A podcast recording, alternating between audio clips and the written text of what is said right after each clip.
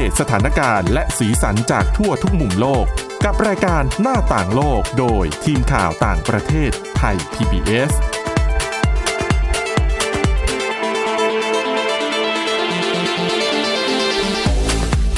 สวัสดีครับ ต้อนรับคุณผู้ฟังสู่รายการหน้าต่างโลกกับทีมข่าวต่างประเทศไทย PBS นะครับ วันนี้พบกับคุณกรีนจิรวัตรมหาสุขและผมก้าวพงศธรสุขพงศ์ครับ ครับ สวัสดีครับ อะวันนี้มีเรื่องราวเหมือนเดิมนะครับ เรื่องเกี่ยวกับโควิด -19 ที่เกิดขึ้นรอบโลก แต่ว่าก่อนอื่นเนี่ยอยากชวนคุยกันเรื่องของการนอน มีการทดสอบด้วยใช่ไหมคุณกรีนใช่เรื่องของฮะการใช้กลิ่นกับเสียงมาแทรกแซงการนอนมันเป็นยังไงครับ ใช่ฮะก็คือมีนักวิทยาศาสตร์เนี่ยกำลังพัฒนาพัฒนาอุปกรณ์นะฮะในการควบคุมความฝันของเรา อืมคือมันมีกลุ่มนักวิทยาศาสตร์กลุ่มหนึ่งเนี่ยที่ทำการวิจัยเกี่ยวกับเรื่องของการฝัน เขาก็บอกว่ามันมีความฝันเนี่ยประมาณ 3-4 ชนิดนะฮะแต่ว่าที่เราจะรู้จักเราก็คุ้นๆกันดี แต่ว่าเราอาจจะไม่คุ้นในชื่อของมันเนี่ย ก็คือ 1. สภาวะกึ่งหลับกึ่งตื่นครับ อันเนี้ยเคยเป็นไหมกึ่งหลับกึ่งตื่นงวงเงียงวงเงียจะหลับแหล่ไม่หลับแหล่อะไรอย่างเงี้ย อันนั้นคือสภาวะที่หนึ่งที่เรารู้จักกันดีกับสองก็คือสภาวะเขาเรียกว่า lucid dreaming หรือว่าความฝันที่เรารู้สึกตัวว่าเรากำลังฝันอยู่ครับ เคยเป็นไหม อืมเหมือนจะเคยนะ ฝันว่า ฝันว่าเราอะรู้สึกตัวว่าเราอะกำลังฝัน เข้าใจเอองงไหมซับซ้อนเนอะงงไหมคือมันเหมือนกับว่าเรากำลังอยู่ในความฝันแหละ แต่ว่าเราครัก็บรู้สึกตัวว่าเฮ้ย ฉันกำลังฝัน อืมซึ่งเหตุการณ์แบบเนี้ยมันจะเกิดขึ้นแบบน้อยมากอะมันมีเปอร์เซ็นต์ประมาณแค่เปอร์เซ็นต์เดียวเท่านั้นนะสำหรับคนที่จะเข้าสู่สภาวะความฝันแบบนี้ได้ครับ เรามาฟังกันดีกว่าฮะ ก็คือนักวิทยาศาสตร์เนี่ย กำลังหาวิธีในการควบคุมความฝัน แล้วตอนนี้เนี่ยก็ได้เริ่มเข้าใกล้ความเป็นจริงมากขึ้นแล้ว แต่ก็ยังไม่เหมือนกับในภาพยนตร์ Inception เคยดูไหมฮะ ที่ลีโอนาร์โดอืมดิคาปิโอเล่นครับ ที่เขาจะเข้าไปอยู่ในความฝันแล้วเขาก็สามารถควบคุมทุกอย่างได้นะฮะเขาบอกว่าทีมนักวิทยาศาสตร์ทีมเนี้ยเนี่ยได้พัฒนาอุปกรณ์ที่ช่วยตามรอย และการมีปฏิสัมพันธ์กับความฝันครับ เช่น ถ้าเกิดว่ามันสำเร็จนะฮะมันสามารถควบคุมเนื้อหาของความฝันได้อื้อหือซึ่งณตอนนี้เรายังไม่รู้หรอกว่ามันจะเป็นอาวุธ หรือว่าเป็นสิ่งที่ช่วยให้ร่างกายเราพักผ่อนได้เต็มที่ แต่ว่าเป้าหมายแรกของทีมวิจัยเนี่ยคือต้องการพิสูจน์ว่าความฝันไม่ได้เป็นสิ่งที่เกิดขึ้นแบบสุ่มๆและไร้ความหมายอื้อหือแต่มันสามารถแฮ็กแล้วก็แต่งเติม หรือว่าครอบงำได้เห็นไหม อย่างที่ผมบอกว่ามันอาจจะมาช่วยในการรักษา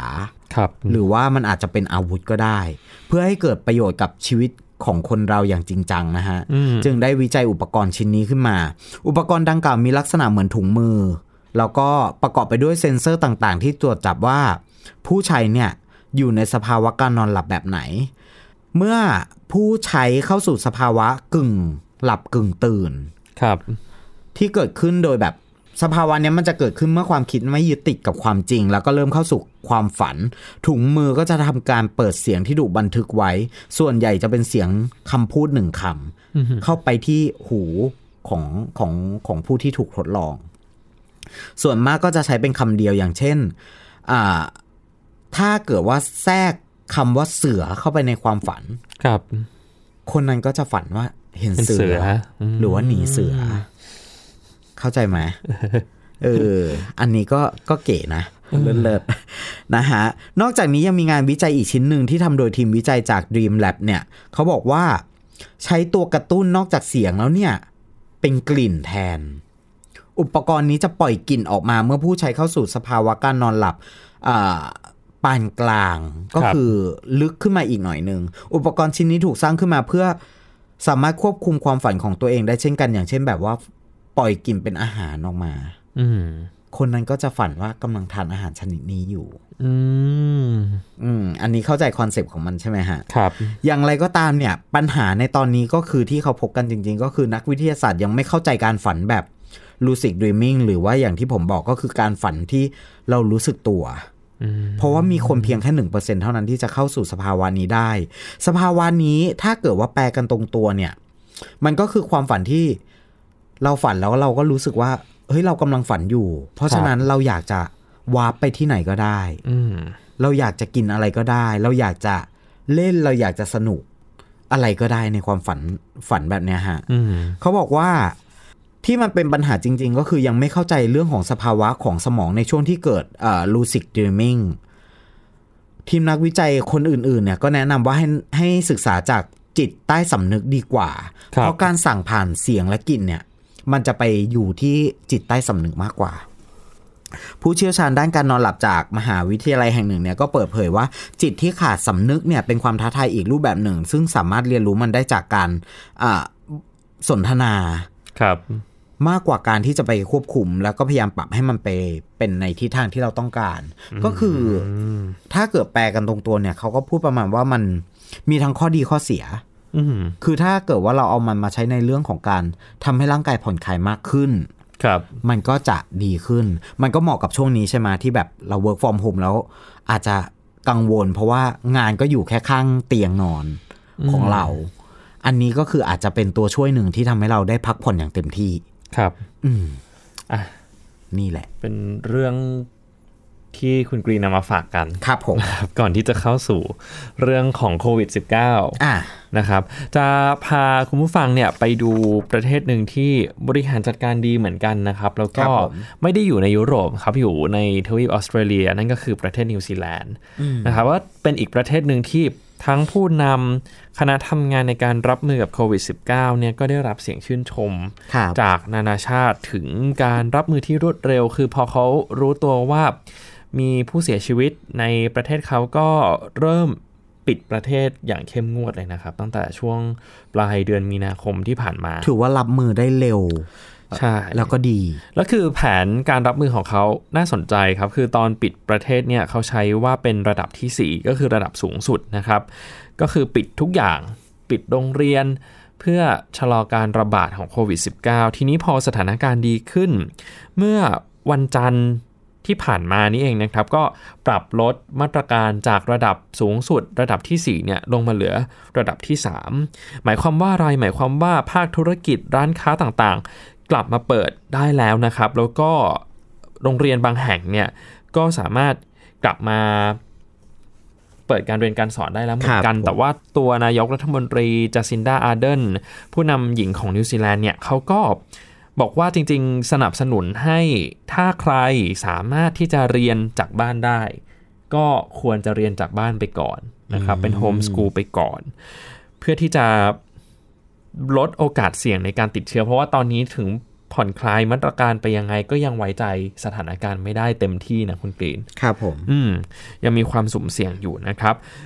แล้วสถิติของนิวซีแลนด์เป็นยังไงบ้างนะครับ เมื่อสัปดาห์ที่แล้วเนี่ย นิวซีแลนด์มีประชาชนมีประชากรอาศัยอยู่ประมาณ 5 ล้านคน แต่ว่ามีเคส หรือว่าผู้ติดเชื้อเนี่ยพันสี่ร้อยสี่สิบคน แล้วก็เสียชีวิตไป 12 คน อันนี้เป็นตัวเลขเมื่อสัปดาห์ที่แล้วนะครับ แล้วก็เรียกได้ว่าจำนวนผู้ติดเชื้อผู้เสียชีวิตเนี่ยไม่ได้เยอะถ้าเปรียบเทียบกับประเทศอื่น ๆ ที่มีประชากรเท่า ๆกัน อย่างเช่นครับผมไอร์แลนด์ที่ ประเทศนั้นคือตัวเลขผู้ติดเชื้อผู้เสียชีวิตก็สูงสูงมากทีเดียวนะครับ ต้องย้อนกลับไปเมื่อวันที่ 25 มีนาคม เป็นวันที่นิวซีแลนด์เนี่ยเขาเริ่มประกาศสถานการณ์ฉุกเฉิน แล้วก็ใช้มาตรการปิดประเทศมาระดับทีสี่4 มาโดยตลอดจนถึงเมื่อวันจันทร์ที่ผ่านมาถึงเริ่มผ่อนคลายมาตรการลงไป แล้วก็เห็นว่ามาตรการล็อกดาวน์ของเขาเนี่ยก็ได้ผลเหมือนกันนะครับ ก็มีประสิทธิภาพมากทีเดียว อย่างที่ผมบอกไปนะครับก็คือ มาตรการปิดประเทศของเขาเนี่ยทั้งภาคธุรกิจก็ต้องปิดด้วย ยกเว้นธุรกิจที่มีความจำเป็นต่อการใช้ชีวิตประจำวันนะครับ โรงเรียนสถานที่พื้นที่สาธารณะ แล้วก็การรวมกลุ่มกันกิจกรรมต่างๆเนี่ยจัดไม่ได้เลย แต่ว่าพอลดระดับลงมาเป็นระดับที่ 3 เนี่ยก็เป็นการผ่อนปลนข้อจำกัดหลาย ๆ อย่าง โรงเรียนกลับมาเปิด เปิดได้แล้ว แต่ว่าเขาใช้คำว่า limited capacity ก็คือไม่ได้ไม่ได้แบบเปิดเต็มรูปแบบก็คืออย่างที่บอกไปถ้า เด็กนักเรียนคนไหน พอที่จะทำโฮมสกูลหรือว่าเรียนจากบ้านได้ ก็สนับสนุนให้ทำแบบนั้นไปก่อนนะครับ แล้วก็ภาคธุรกิจเองก็เปิดเหมือนกันนะครับ แต่ว่าก็ต้องใช้มาตรการเว้นระยะห่างทางสังคม อย่างเข้มงวด ระหว่างผู้ให้บริการกับผู้ไปรับบริการ ถามว่าการรวมกลุ่มกันทำได้ไหม การรวมกลุ่มทำได้นะครับ แต่ว่าจำกัดไม่ให้เกิน 10 คนขึ้นไปในพื้นที่สาธารณะ แล้วก็สำหรับ งานแต่งงานงานศพ แล้วก็งานของชนพื้นเมืองเนี่ยก็ทำได้แต่ก็มีข้อจำกัดตรงนี้แหละว่าไม่ให้เกิน 10 คนขึ้นไปด้วยนะครับ ซึ่งการประกาศมาตรการให้เป็นระดับที่ 3 เนี่ยจะใช้ประมาณอย่างน้อย 2 สัปดาห์นะครับ แล้วจะตัดสินใจประเมินสถานการณ์อีกทีในวันที่ 11 พฤษภาคม อืมก็ก็ถือว่าเป็นอันนี้เป็นภาพรวมมาตรการของเขาเอามา ให้คุณผู้ฟังได้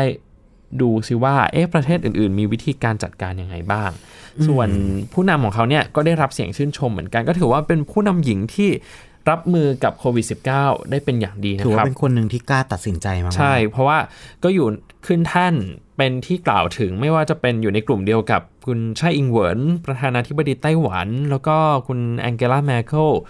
นายกรัฐมนตรีของเยอรมนีด้วย ในเรื่องของการรับมือกับโควิด -19 ครับอืม เรื่องอย่างนี้มันก็รอไม่ได้เนาะใช่ คือสังเกตดูนะครับ เขาจะใช้ Facebook Live ให้เป็นประโยชน์มาก คือจาซินดาอาร์เดนเนี่ยจะ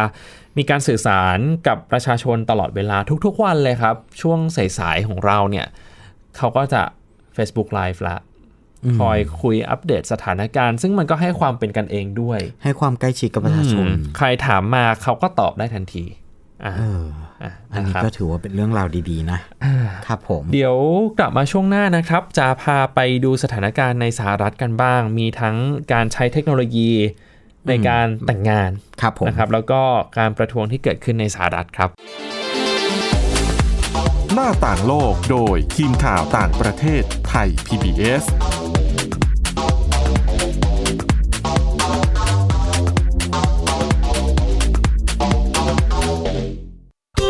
PBS Application on Mobile ให้คุณเชื่อมโยงถึงเราในทุกที่ทุกเวลา ได้สัมผัสติดตามเราทั้งข่าว รายการ รับชมรายการโทรทัศน์ และฟังรายการวิทยุที่คุณชื่นชอบ สดแบบออนไลน์สตรีมมิ่งชมรายการย้อนหลัง ข้อมูลกิจกรรมไทย PBS ร่วมเป็นนักข่าวพลเมือง รายงานข่าวกับเรา และอีกหลากหลายฟังก์ชัน ให้คุณดาวน์โหลดได้ฟรีทุกระบบปฏิบัติการ ติดตามข้อมูลเพิ่มเติมได้ที่ www.thaipbs.or.th/digitalmedia เพราะวิทยาศาสตร์อยู่รอบตัวเรา มีเรื่องราวให้ค้นหาอีกมากมาย เทคโนโลยีใหม่ๆ เกิดขึ้นรวดเร็ว ทำให้เราต้องก้าวตามให้ทันอัปเดตเรื่องราวทางวิทยาศาสตร์ เทคโนโลยี และนวัตกรรมที่จะทำให้คุณทันโลก กับรายการ s c i e n t e c h ทุกวันจันทร์ถึงวันศุกร์ ทางไทย PBS Digital Radio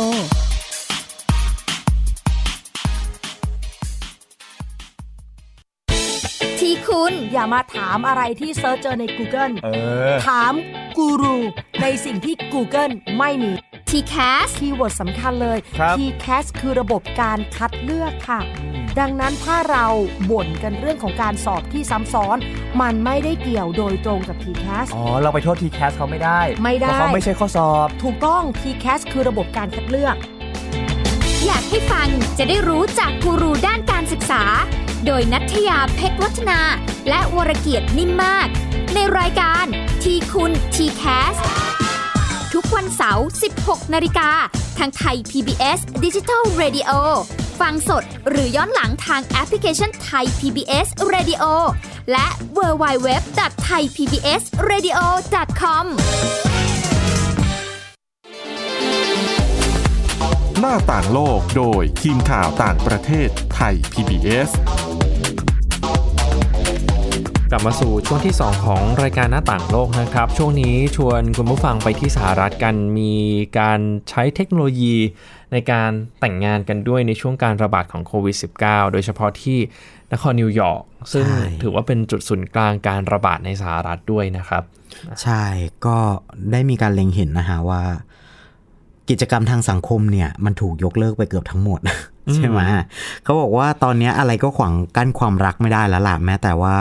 โรคระบาดเองก็ตามเนี่ยครับ เมื่อคู่รักในนิวยอร์กเนี่ยหรือว่าในสหรัฐเนี่ยฮะสามารถแต่งงานกันทางออนไลน์ได้แล้ว หลังจากที่หลายคู่เนี่ย ยกเลิกงานแต่งไป อืมเพราะว่าการระบาดของโควิด -19 นะฮะ เขาบอกว่าแอนดรูโคโมอะครับผมผู้ว่าการรัฐนิวยอร์กเนี่ยลงนามอนุญาต ให้คู่รักทั้งหลายเนี่ยสามารถแต่งงานกันผ่านช่องทางออนไลน์ได้แล้วครับโดยคู่รักสามารถยื่นขอใบอนุญาตการสมรสทางไกลได้ โดยจะมีการประกอบพิธีกรรมแบบเสมือนจริงได้ด้วยอื้อหือ ก็คือไม่ต้องไปที่โบสถ์ไม่ต้องรวมตัวกันญาติๆก็สามารถชมสดผ่านออนไลน์ได้ครับนะฮะหลังจากการระบาดอย่างหนักของโควิด -19 เนี่ย ในนิวยอร์กสำนักงานหลายแห่งก็ต้องปิดทำการ แล้วก็ไม่มีการเปิดให้ลงทะเบียนในตลอดเออช่วงสัปดาห์ที่ผ่านมา เช่นเดียวกับที่อื่น ๆ ในโลกครับนะครับ แล้วก็ไม่ใช่แค่พิธีแต่งงานเท่านั้นนะฮะ แต่ว่าพิธีอื่น ๆ ที่มีความสำคัญต่อชีวิตของผู้คน ทุกอย่างก็ถูกยกเลิกไปด้วยอืมอย่างเช่นงานศพ งานสำเร็จการศึกษา และอื่นๆอีกมากมายทำให้คู่รักบางคู่เนี่ยตัดสินใจที่จะดำเนินพิธีต่อไป ขณะเดียวกันก็ยังรักษาsocial distancing ด้วยการใช้แพลตฟอร์มสตรีมมิ่งออนไลน์ นอกเหนือจาก มันมีโปรแกรมตอนนี้ที่ที่ใช้ใช้กันอยู่ก็จะมีโปรแกรม Zoom Zoom ครับมี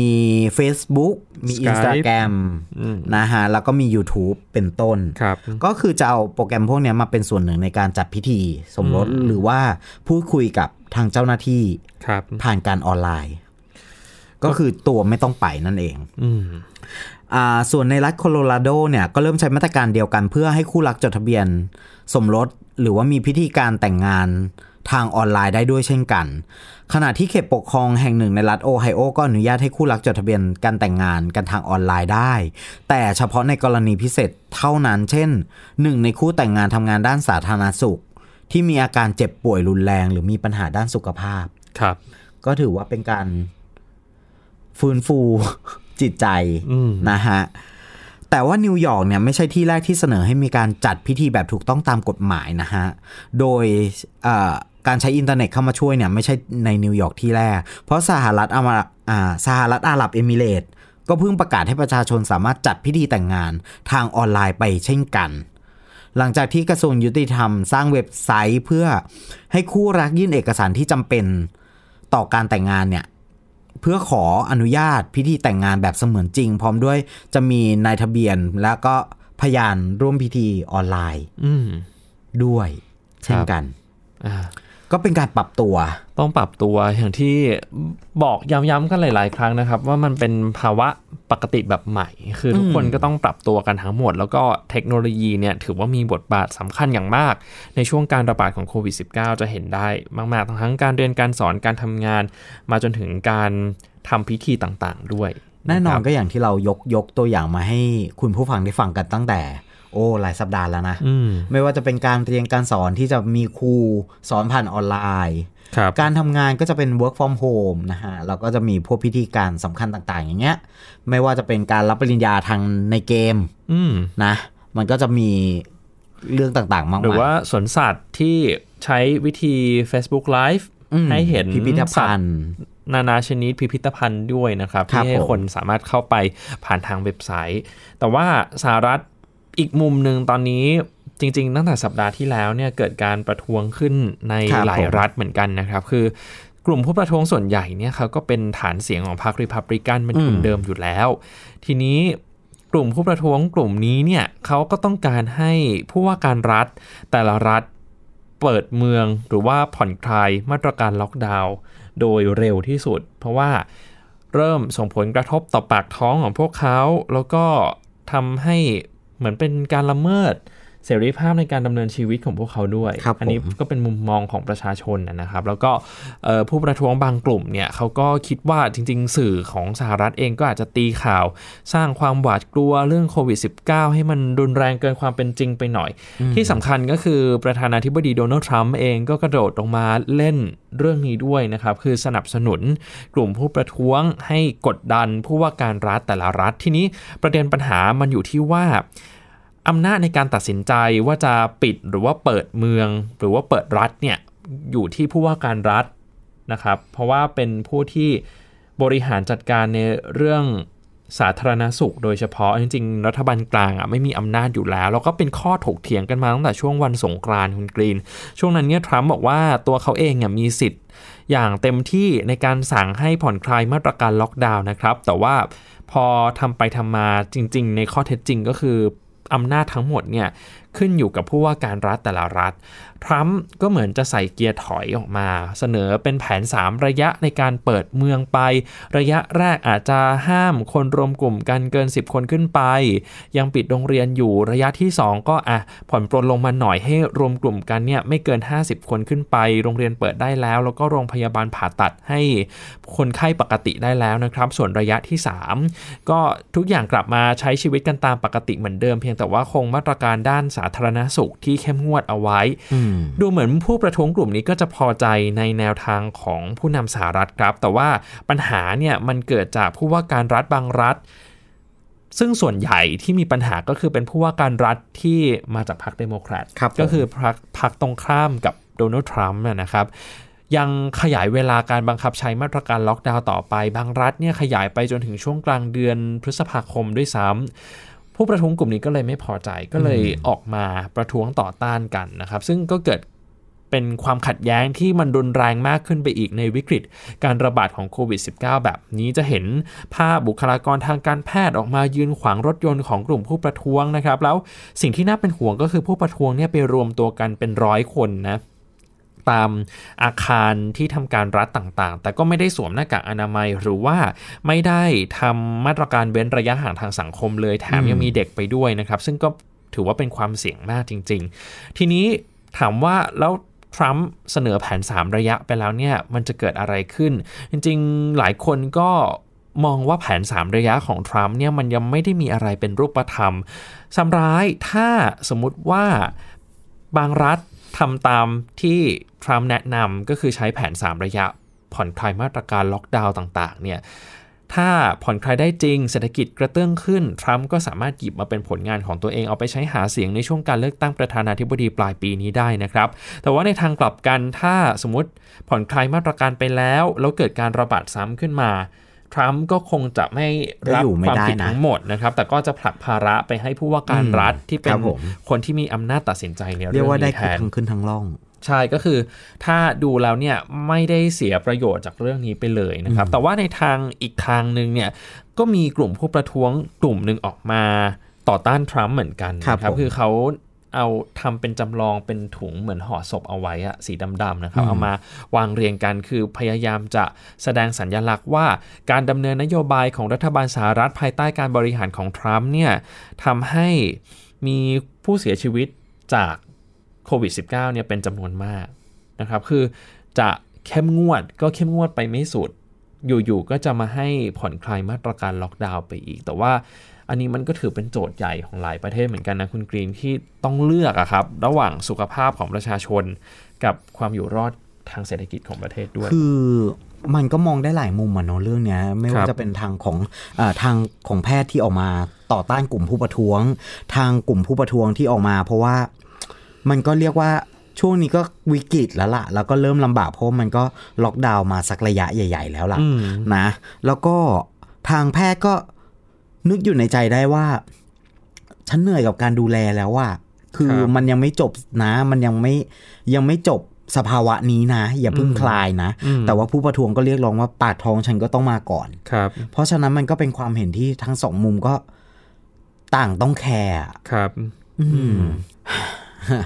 ก็เป็นเรื่องที่ต้องคิดต่อติดตามต่อกันนะฮะ ครับ เป็นเรื่องที่ยังต้องติดตามต่อไปแล้วถ้ามีสถานการณ์อัปเดต เมื่อไหร่ก็จะนำมาสรุปภาพรวมให้คุณผู้ฟังได้ฟังกันนะครับ ก่อนจากกันไปคุณผู้ฟังสามารถติดตามย้อนหลังนะครับ เข้าไปในพอดแคสต์แล้วก็ search ชื่อรายการหน้าต่างโลก สามารถย้อนหลังประเด็นต่างๆ กับทีมข่าวไทยต่างประเทศไทย PBS ได้ครับผมสำหรับวันนี้หมดเวลาแล้วคุณกรีนจิรวัตรมาสุขผมก้าวพงศธรสุขพงศ์ลาไปก่อนครับ สวัสดีครับ สวัสดีครับ Thai PBS podcast. View the world via the voice.